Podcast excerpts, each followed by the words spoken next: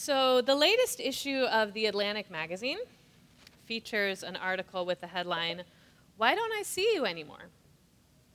In it, writer Judith Shulevitz explores the conundrum of how work in our current era has eroded a rhythm that once was more common in modern society. A rhythm by which a large percentage of the population, at least, worked during the day, Monday through Friday, were more free in the evenings and on the weekends to connect with family and friends. However, recent shifts across the socioeconomic spectrum have made this predictable pattern much less the norm. Okay, on the lower end of the socioeconomic spectrum, hourly workers are increasingly being required by their employers to work very fluctuating hours, meaning essentially they need to be ready to work at whatever time frame the employer and their software algorithms deem optimal, with little predictability, little notice.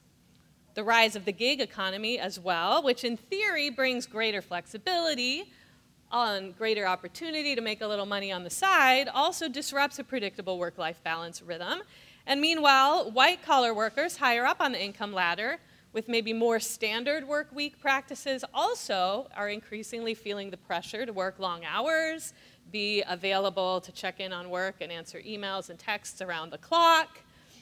And then you factor in the realities of urban life, like long commute times, right? And these days, more and more and more of our waking hours are connected often to work, with less and less connected to personal relationships, including even marriage, family, and so spouses are often like ships passing through the night.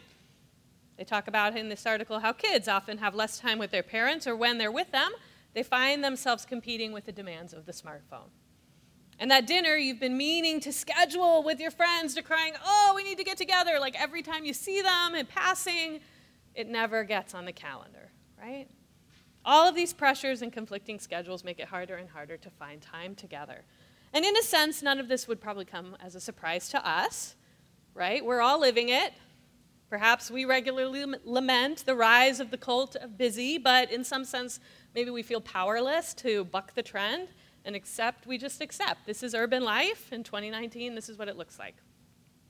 Well, what I found really provocative in Shulevitz's article was the link she made between what she sees as this breakdown in familial and social bonds because of our current cultural schedule shift and the vulnerability to tyranny that that breakdown can cause. Okay, she recounts how totalitarian regimes in the past have tried to maintain control over a population by strategically severing their social bonds between family members and other close social groups through demands on their schedule okay?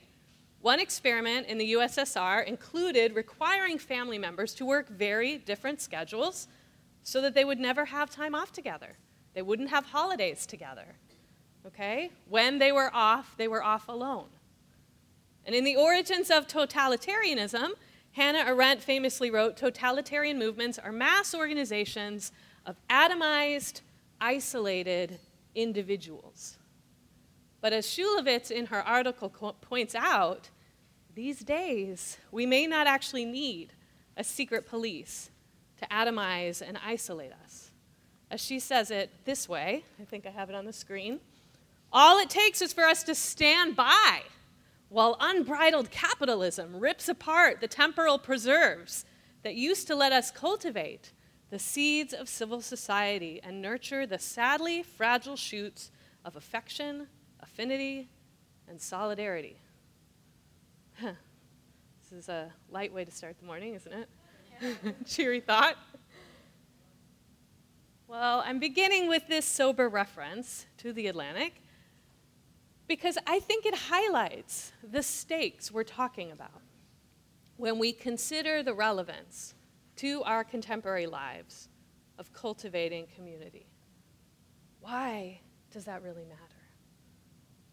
And the idea of cultivating community is really at the heart of, I think, what we are considering in this current teaching series, the series I'm calling A Home, the Home We're Building Together. If you haven't heard, the premise for this series comes from a question I was musing this summer in a conversation with my husband, Jason. After almost a 20 year journey at this point of praying and working and seminary and all of that towards this invitation I sensed decades ago to imagine that someday we'd start a faith community, I was musing, what if this whole journey was about something way different than I initially understood? What if God sent us here to embark on this Haven project decades ago because God knew back then that someday we were going to need to build ourselves a new home. That it was just that simple. That the spiritual home we had wouldn't be appropriate for the journey of faith we were taking. We were going to need a new home. And so were others who were going to be a part of building this home together. So, what does that actually mean, a spiritual home, building a spiritual home? Are we uh, talking about constructing like a physical building we inhabit? Or is it something different? Is it something we actually want? Is it something we really need? And who exactly is supposed to be a part of this home building thing? What are the ways different ones of us interact with the whole project? As we discussed a couple of weeks ago, this metaphor of building a spiritual home has historic precedent. Precedent I've been investigating more in the context of this series. In our faith tradition, one of the people who thought about building community this way was actually the Apostle Peter. He worked this metaphor in one of his letters that appears in the New Testament. And so, as we continue this series, I thought maybe it would make sense to turn to what he had to say about building spiritual home and see if it feels relevant for us. What I think is interesting and pertinent to the crisis of disconnection that Judith Shulevitz was identifying in our day is that Peter also seems to be speaking to an audience of folks who were also challenged with social isolation and displacement, disconnection.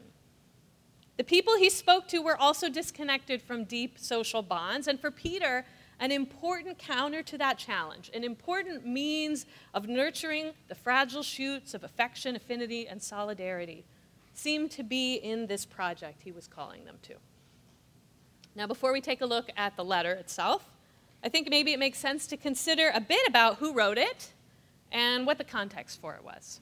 Okay, Peter, if you don't know, we'll just review. He was one of the earliest leaders of the movement of Jesus followers that formed after Jesus' death and resurrection. He was one of the first and most significant leaders of the early church, but he didn't have a religious background, like, like say, Paul.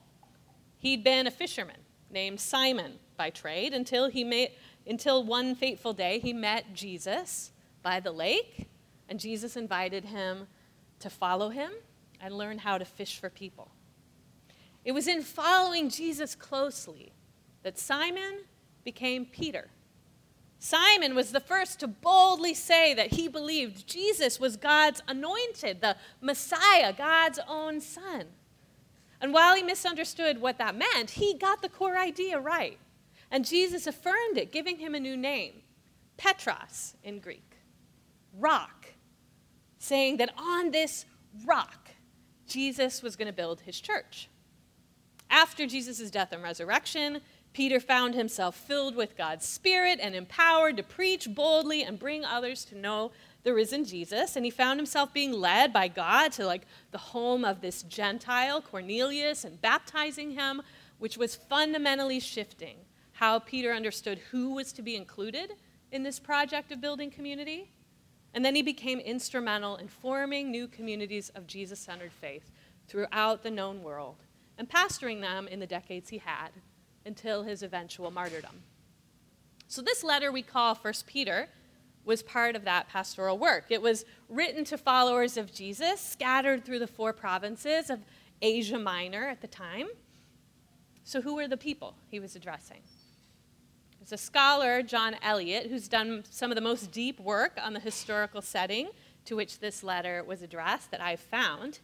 And he says that the group Peter's addressing ethnically it would have been a mix of Jewish and non Jewish people, and that they had low social standing in the places they were living, in part because of their heritage, in part because most of them were immigrants, and in part because of their religious convictions.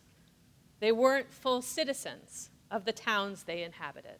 They didn't have the same social rights that a lot that most of their neighbors did. Okay, there were legal limitations on who they could marry, on uh, who they could engage in commerce with, on whether they could own property. Okay, all of these made them second class citizens, you could say. Peter uh, uses a few different words to describe his audience, words that we see translated often as exiles, as temporary residents, as foreigners. But I think those terms actually mask what a word that Peter seems to be using intentionally quite literally meant. He speaks to an audience of what he calls, and I have this, I think, on the screen, um, paroikos. Paroikos. Okay, what does that mean? It's often translated foreigner, temporary visitor, or alien. But if you take apart what the two, the two parts of the word mean, you get really a sense of what it says. Oikos in Greek is the word for home. Okay, we're getting nerdy here. If you like to take notes, you can start filling in blanks. I'm just gonna, I'm just going to be honest. We're, ta- we're kind of like going into deep textual work today. All right, kind of taking you to seminary with me. So, so we're going to look at some Greek. Oikos in Greek is the word for home. Para is, is basically means without, against, other than. In this context, without a home is really who he's calling them to be the group of this Jesus followers, he says they are without a home. This doesn't mean that these followers have like no literal shelter over their heads. But Peter seems to understand them to be a people who, because of their social condition, are in a real sense homeless. And here's what he has to say to them. Let's turn now to 1 Peter 2, starting with verse 4. And again, if you want to, you, you can follow along on the sheets that are around or on the screen. As you come to him, the living stone, rejected by humans, come to him, Jesus, the living stone, rejected by humans, but chosen by God and precious to him, you also, like living stones, are being built into a spiritual house to be a holy priesthood, offering spiritual sacrifices acceptable to God through Jesus Christ. Now, I'm going to stop there for now just to comment on this fundamental claim Peter is making. We'll go forward in a little bit. But just to focus on this fundamental claim that's being made, Peter is saying to a group of folks he perceives and has addressed them to be paroikos, without a home, that God is building each of them into an what he calls an oikos pneum. All right, I think we have this too. Oikos pneumatikos. You have that slide? Uh, no coming forward. There we go. Oikos pneumatikos, a spiritual home. Okay, he's saying, you who have no, you who have no home, oikos, paroikos, are going to be part of a oikas pneumatika, spiritual home. He's describing this phenomenon in which, as these folks come to Jesus, they are brought into a house in a spiritual sense, into a home. But it's not that they're just like finding a place to live there. The homeless are not simply finding a place to inhabit. Peter's saying they're being brought in as the stones themselves that form the floors and walls and roof of this place that Peter's calling the spiritual home. The home he's describing is essentially built out of these homeless people. Does that make sense? Peter tells his audience they are to be living stones. What does he mean? Perhaps the idea of these followers of Jesus becoming stones is in part inspired by Peter's own name, right? Remember, it's Jesus who initially told Simon Peter he is rock on which the church would be built. But interestingly, this word, which we translate as stone, has a bit of a different connotation than Peter's name, okay? So again, we're going to get kind of nerdy here.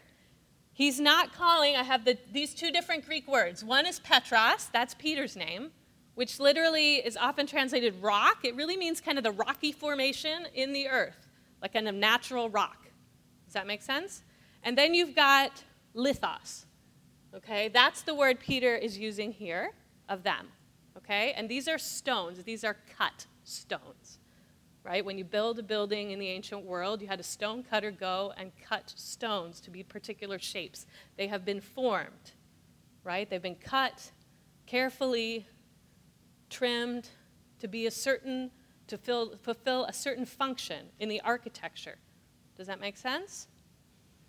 It's as if Peter's saying to them that just as Jesus, the human embodiment of God's own self, right, was particularly formed to function in a significant way in this movement of people that Jesus came to initiate.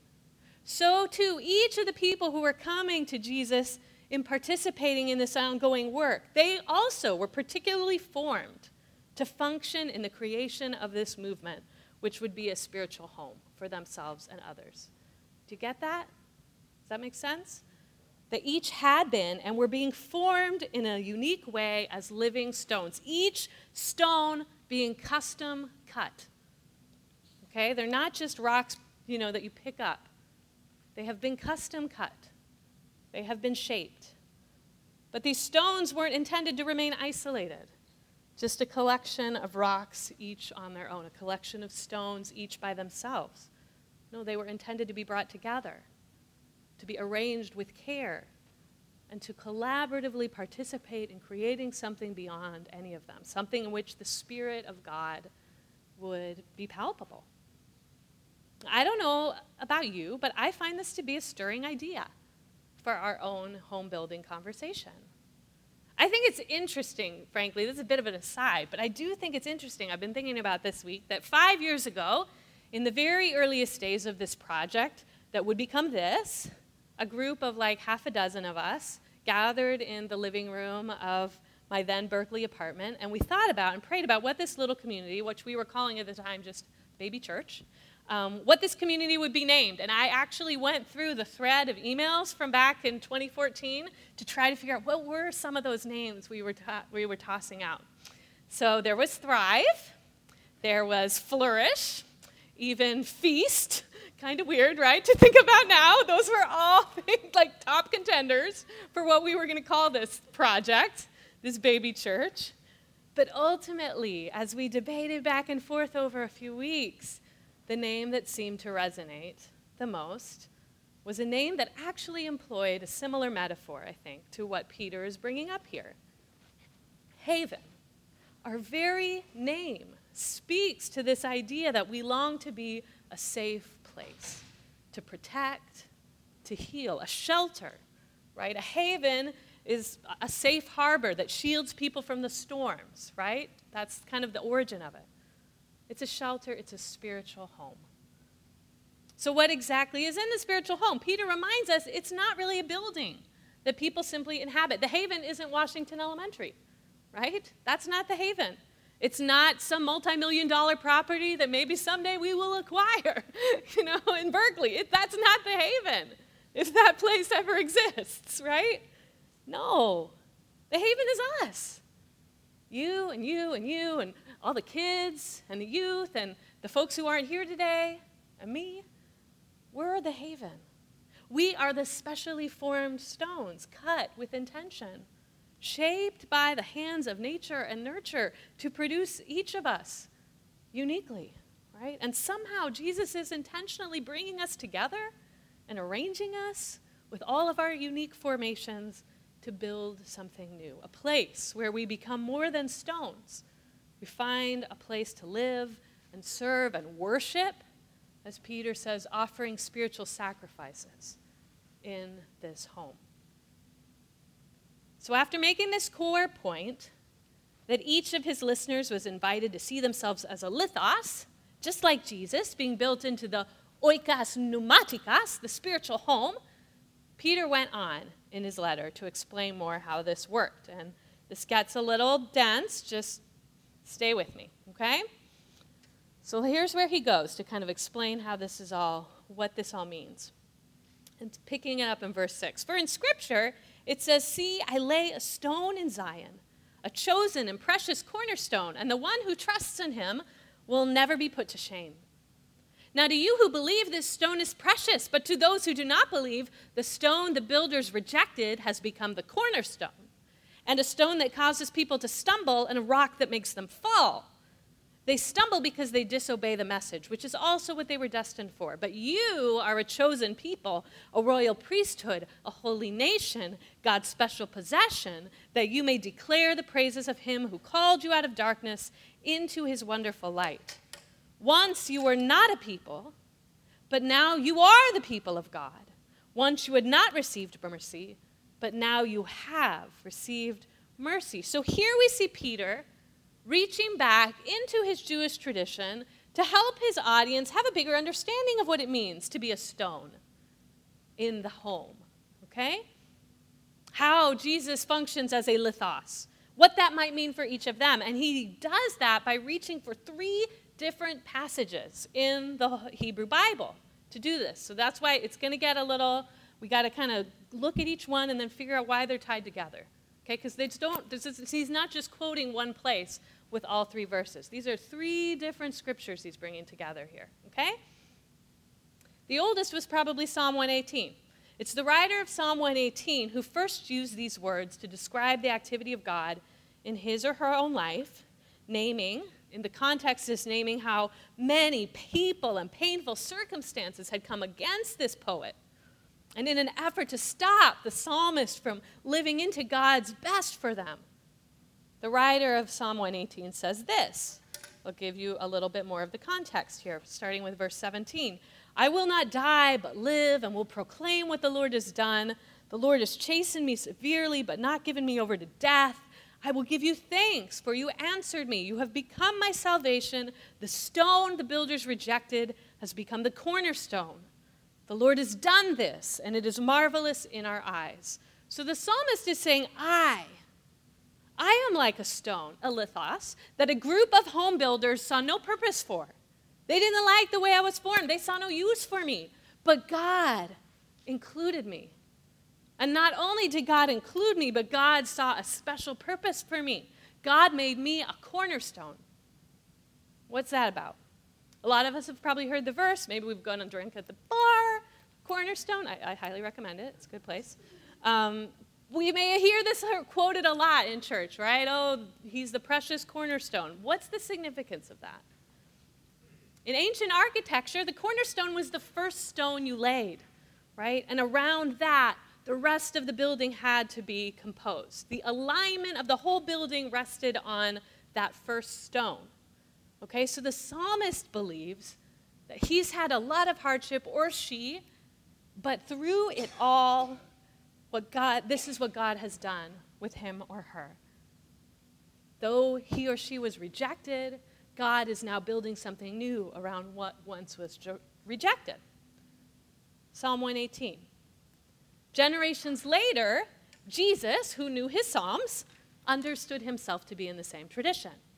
He saw the anger in the eyes of the religious leaders of his day. He knew that they thought he did not belong in the faith they were championing, championing as he challenged their narrow scriptural interpretations and the ways they used them to control others and keep others from experiencing the life that was meant to come in spiritual community.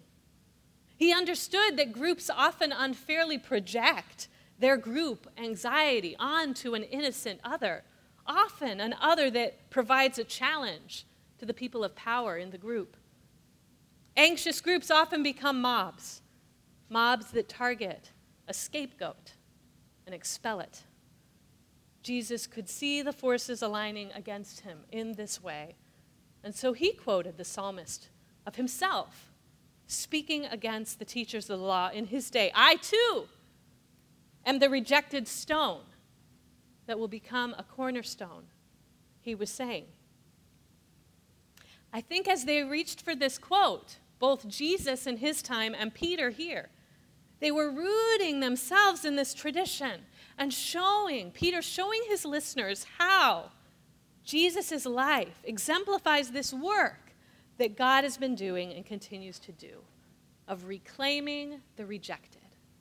This is an important thread here. He's saying, God is the one who reclaims rejected stones. God reclaims the rejected. All right? So that's one thread. But that's not the only quote in the passage, right?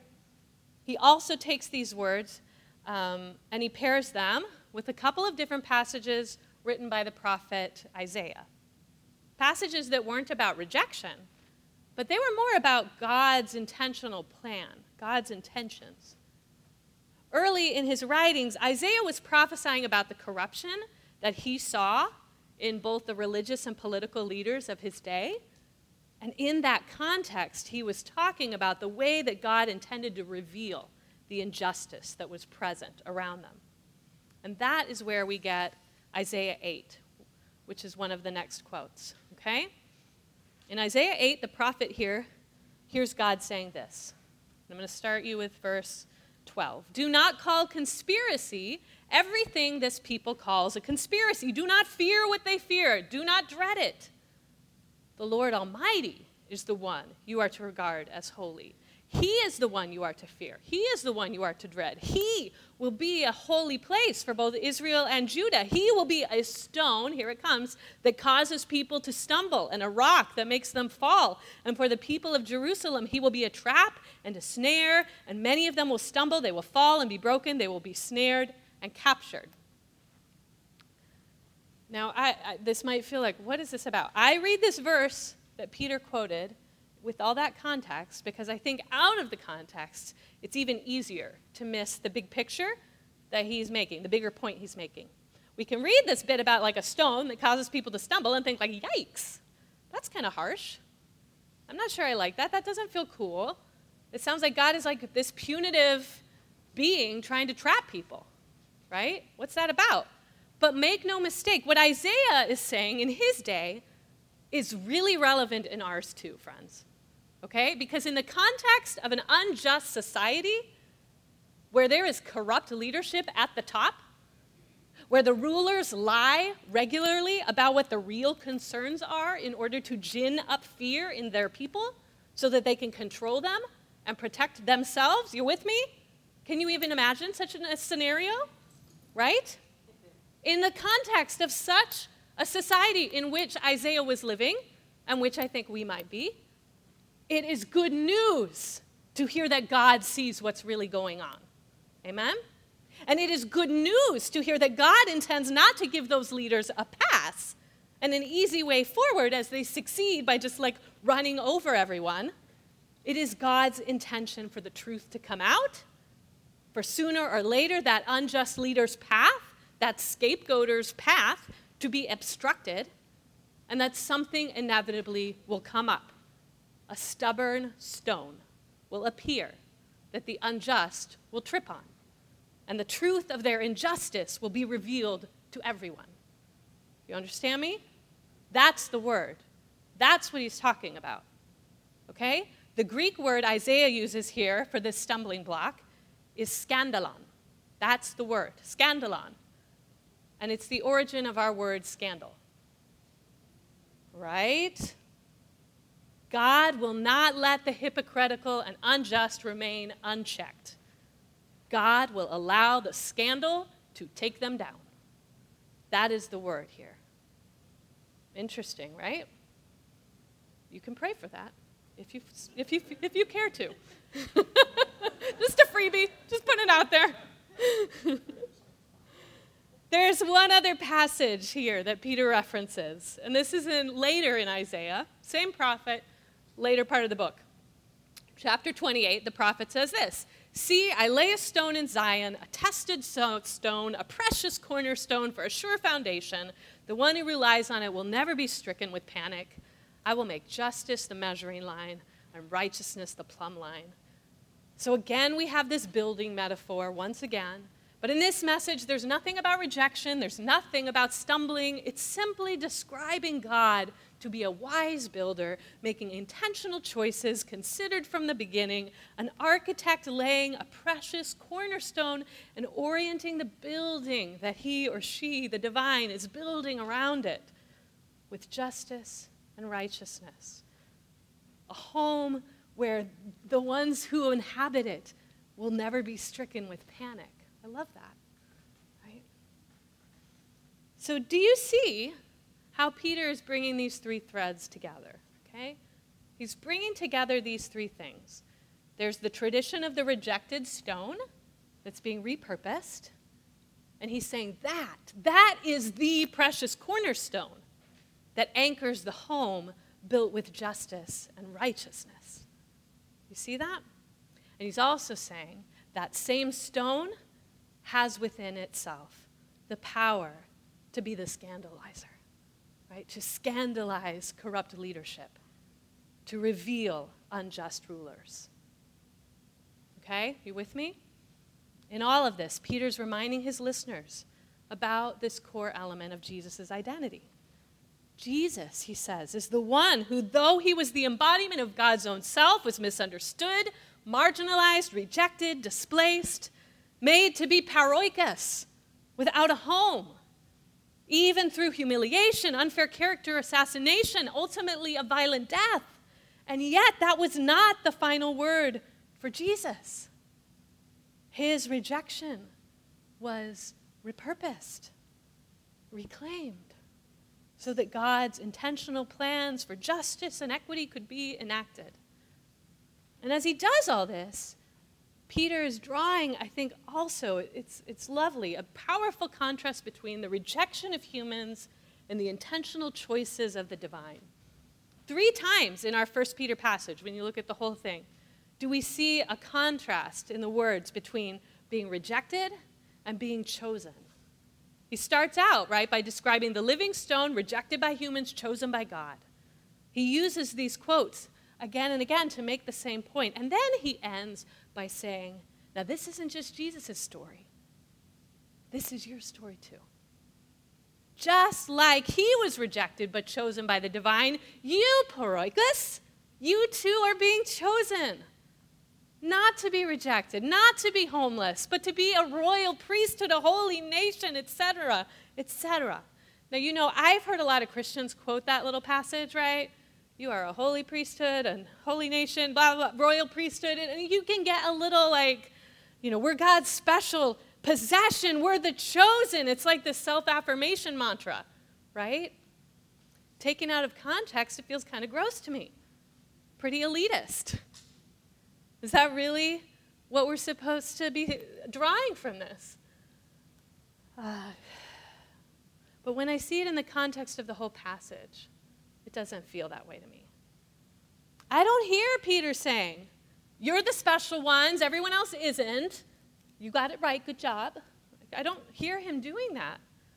I hear him saying, People told you you didn't belong, just like Jesus. You've been made to feel rejected. You've been cast off. You have been worthless. You have been told you are worthless. Maybe you have even been the one to disqualify yourself, to reject yourself for mistakes you may have made. On the night Jesus was betrayed, let's remember, as he was experiencing the hell of his rejection, Peter turned his back on him. This same Peter turned his back on him denying Jesus three times. That was a mistake. It's understandable. But it undid him. Afterwards, he was gutted, filled with shame. Probably believed he was unworthy of any more inclusion in whatever else God might do. But that wasn't the end of the story for Peter, just like it wasn't the end for Jesus because God chooses what others reject. Amen? Even when we reject ourselves, God chooses what others reject. That is what this whole thing is about. God chooses what others reject. When we are scapegoated, God chooses us. When we fail to live into our own values, God chooses us. When we disqualify ourselves, God chooses us. And with those chosen stones, which all of us are, God intends to build homes for the homeless. Homes with justice as the measuring line and righteousness as the plumb line. So, what does all this mean for, for our little haven? What does this really have to do with us? I want to end with just a few invitations that I think might be offered to us in this as we think about this home we're building together. First, I want to invite you to consider how you have been uniquely formed and what the stone is that you've become as a result.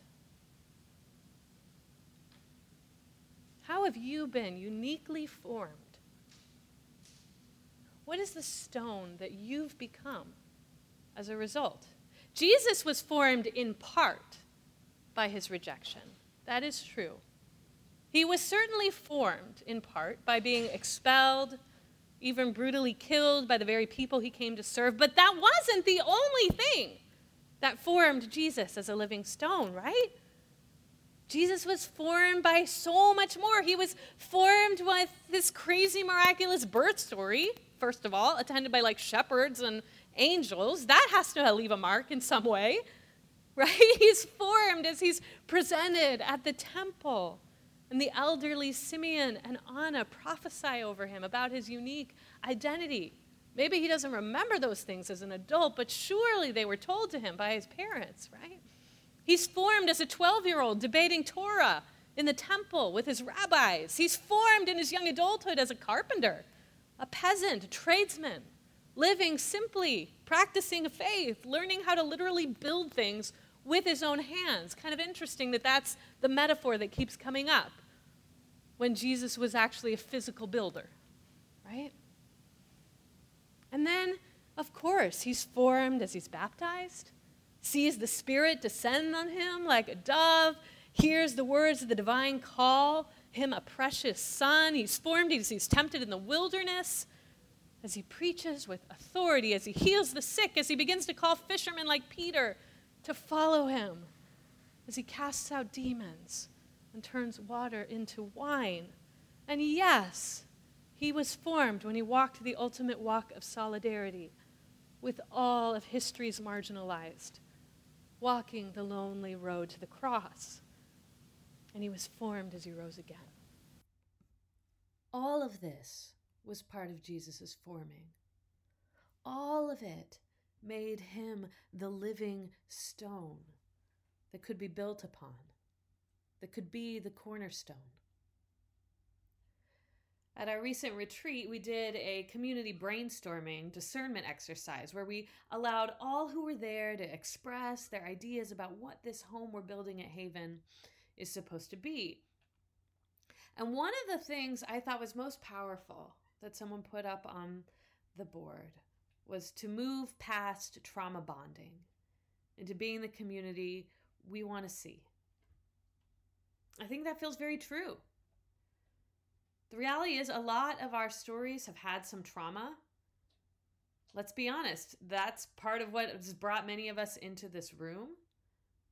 And when that's the case, it becomes natural to connect with others who've had similar experiences, who, who get that. But we have to remember our trauma is not all of who we are. Amen? Our trauma is not all of who we are. It is true, our hardships, the traumatic things in our life have certainly been a part of our forming. But just to be clear, I'm not at all saying that God has intentionally let those traumatic things happen to us to make us into something. Do not hear me say that. The reality is, life is traumatic on its own. Life is traumatic. Sooner or later, life is going to knock you down, whatever your story is. But God seems to have a way of using all the things that form us, including the hard parts, including the traumatic parts, to help us become something more, something beautiful, a living stone. So, what's in your stone? How has your story the good, the hard, all of it together. How has that made you who you are? What gifts, what special concerns, what facets are in your stone as a result of all that has been formed in you? That question brings me to the second thing I invite you to be considering in this season. Remember, Peter calls these building blocks living stones. To me, that says these stones aren't stagnant, they're not fixed. They're they're alive. They're evolving. They're still being formed. The formation isn't done. So, as we build, we need on, not only a home in which each stone belongs, but we need a home in which each stone can continue forming, being formed. So, I invite you to consider what is still being formed in yourself and what is yet to be formed in you. You aren't done yet. I'm not done yet. As long as we have breath in us, we have a journey more towards the divine to take.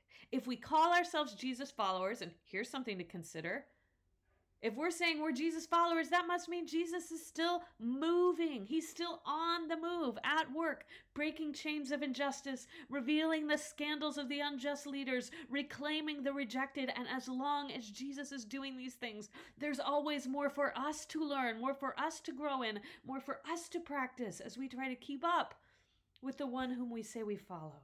So, my hope and sincere prayer is that this community will continue to be a place where all of us are being formed continuously, where we have room and teachings and classes and discussion groups and justice actions and service with our partner organizations in our prayer times, in our worship, and, and so much more to allow our stones to live and continue to look more like the cornerstone we're building in. And finally, I believe there's an invitation for each of us to find our place in the building. An invitation for you to find your place in the building. We're not supposed to be a collection of random, isolated stones, right? It's back to where we started this morning. We all need connection.